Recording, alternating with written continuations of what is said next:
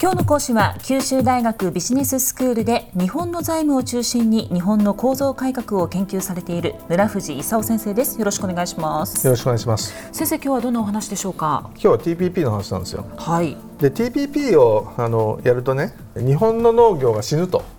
いうことで農業の人たちがいろいろデモを繰り返したりね。この間オバマ大統領がやってきてね、ええ、でアメリカの圧力に日本は屈しなかったと言ってなんか喜んでる人多いようなんですけど、そもそも論として私一つね言いたいことがねあるんですけど私あの自由貿易主義者なんでねそもそもなんであのみんな自由貿易って言っていろんな交渉してんのかとい。う話なんですけども、はい、世界で一番安くいいものを作った人が勝つようにするというのが自由貿易の発想なんですよ。それでその自由貿易を妨げるためにね各国で勝手な関税をあの設けるなと。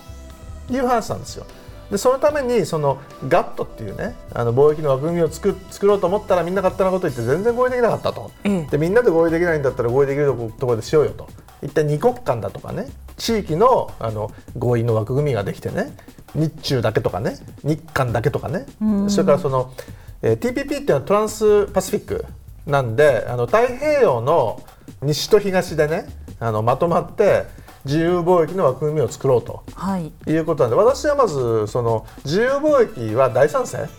であの余計な関税かけないでくれと。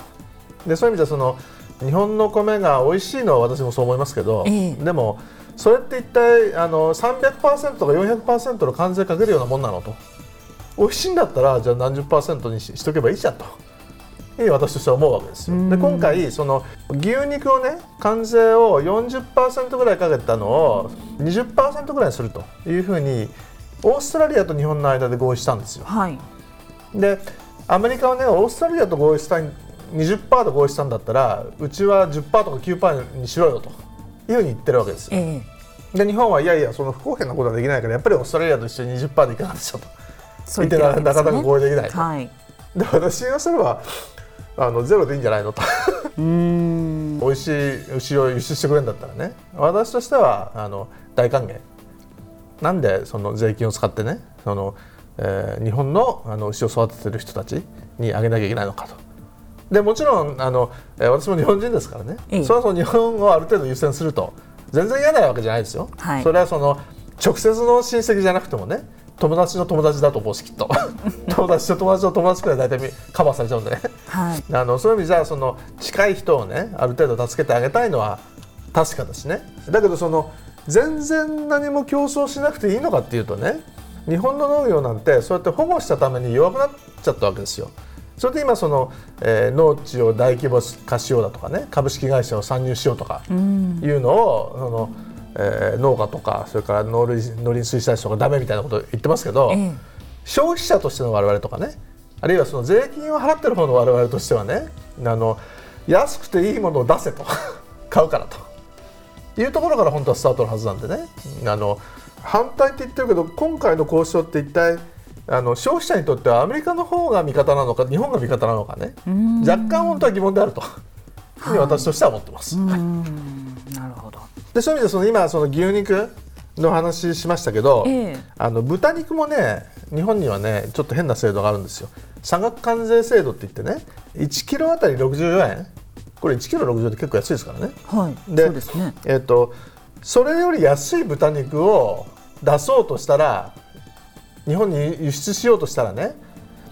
安すぎって言って482円を関税としてそれに乗っけるとで482円ってあんまりなんじゃないのと。言ってじゃあ日本がじゃあ100円くらいにしておきましょうか。って言ったわけです。でアメリカはもうそんなのやめろと、えー、でもあのいややめるわけにいかないんですよ。じゃあもうやめなくていいからじゃあ数十円にしろと。で数十円対100円くらいのね。あの戦いが今続いてるんだけどもともとね4何十円ってねもう本当バカバカしいぐらいね。60円に400何十円出してるわけですから、はい、高いんですよ。そうです、ね、だから安くていいものを早く出せと私としては言いたい？消費者としての私としてはね、えー、で私7年くらいに海外にいましたけど海外の豚肉別に美味しいですよ。そうですか。日本の豚肉とか牛肉がどうしても食べたいって人はねちょっとあの、えー、高い値段払って買えばいいわけですけどもじゃそれ2 3 0のねプレミアムなら払うかもしれないけどじゃあその5倍10倍の値段を本当に払うのかと。5倍10倍私はちょっと疑問だと思ってますね。でそういう意味じゃその、えー、まず引き下げてねそれから日本の事業者の競争力を強くしてねだんだんと引き下げていって、えー、関税をしまいには撤廃するというのが将来の方向性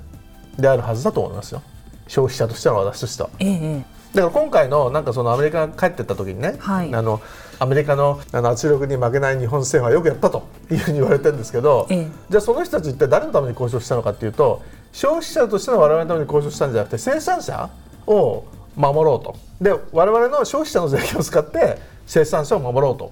いうことを守っただけなんでね、うん、別に消費者の私私たちが何か嬉しいかっていうとね大したことないですよ。でちょっとなんかねあの日本国民ちゃんと自分たちが消費者だってことを分かってるのかどうかという疑問があるんですけどね。チーズなんかもね今20%の関税かけてるんですよ。日本の外に出ればねもう安い美味しいチーズ、もう大変な種類があるんでね。でもあのアメリカとりあえずブルーチーズの20%の関税やめろと。で私大賛成ブルーチーズ早く美味しいの安く入れてよと。買うからと、まあ、チーズ大好きな人は、ね、チーズ美味しいですよブルーチーズ。それでは先生今日のまとめをお願いします。あまとめましょうか。だからそのオバマさんがね来てなんか尖閣はその安保の対象だとかねあの言ってくれてよく言ってくれなかったと。で、まあ、今までも言ってたんですけどね、まあ、言ってくれたと。それは良かったとしてね。でその、えー、関税をその日本側はその守るのが日本の利益だとで関税を撤廃するのがアメリカ利益だと。いうふうになんかマスコミで言ってたように見えたんだけどね。あのちょっとそれ違うんじゃないのと。そもそもその消費者にとっては世界中で一番いいものを安く作ってる人たちが勝つようにそのものを輸入させていただいて買うというのがあの私は望ましい姿でそれが自由貿易のあの発想だと思います。でそういう意味ではその自由貿易進展させた方がいいしね。早いとこも TPP なんか合意しちゃえばいいんじゃないのと私としては本当は思ってます。今日の講師は九州大学ビジネススクールで日本の財務がご専門の村藤勲先生でした。ありがとうございました。ありがとうございました